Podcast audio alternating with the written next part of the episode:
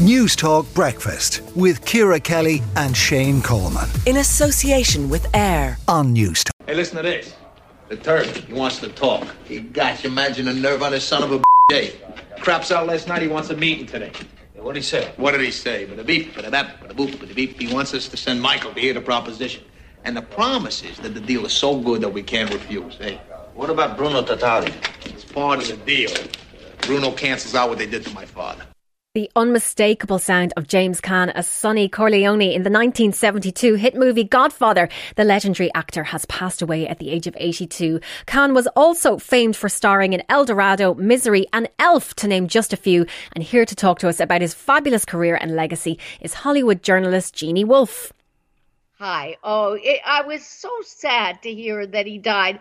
You, you know, he was he was such a vibrant person.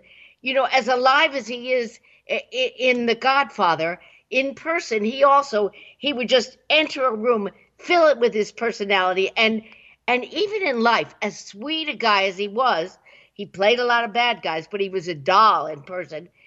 But there was a certain uh, recklessness to his personality and a daring, and also he was very funny.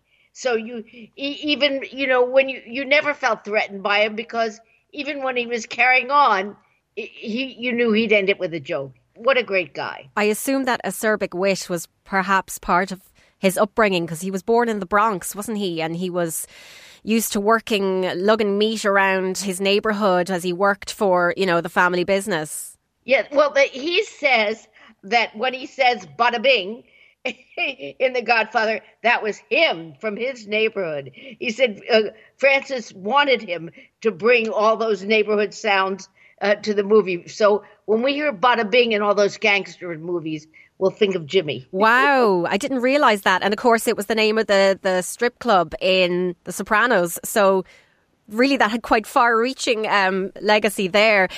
He originally auditioned for Pacino's role, I understand. Well, he had worked with with uh, Francis Ford Coppola on another movie, and they brought him in, and he almost thought he got the part.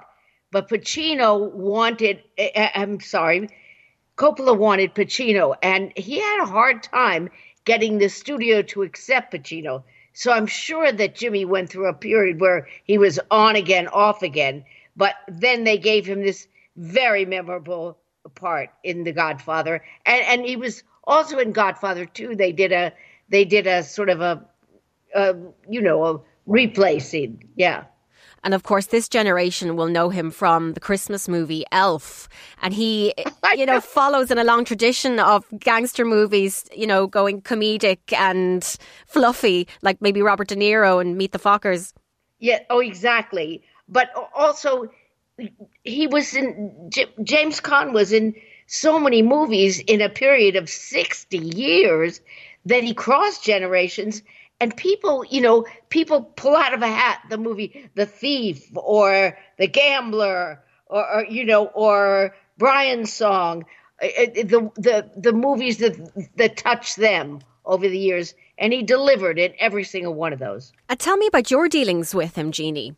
Well, it's funny. I I knew him for a very long time. He spent a lot of time. I I before I moved to Hollywood, I was in Miami, and uh, he was always around Miami, and, and I I don't even remember how I met him or the first time I interviewed him, but it was so many times, and he was always a gentleman, always respectful, always a riot. I mean, you know, if you were around him, you were going to hear a great story or you were going to hear the latest joke or the latest take on the news. There was a period of time oh, almost 10 years really where he didn't do where he didn't do a movie. And he really spent a lot of time you know helping Scott his son who's now an actor. He thought he was going to be a baseball player. So that was a, a tough time in his life. He had problems with alcohol and drugs and depression but he also wanted to spend time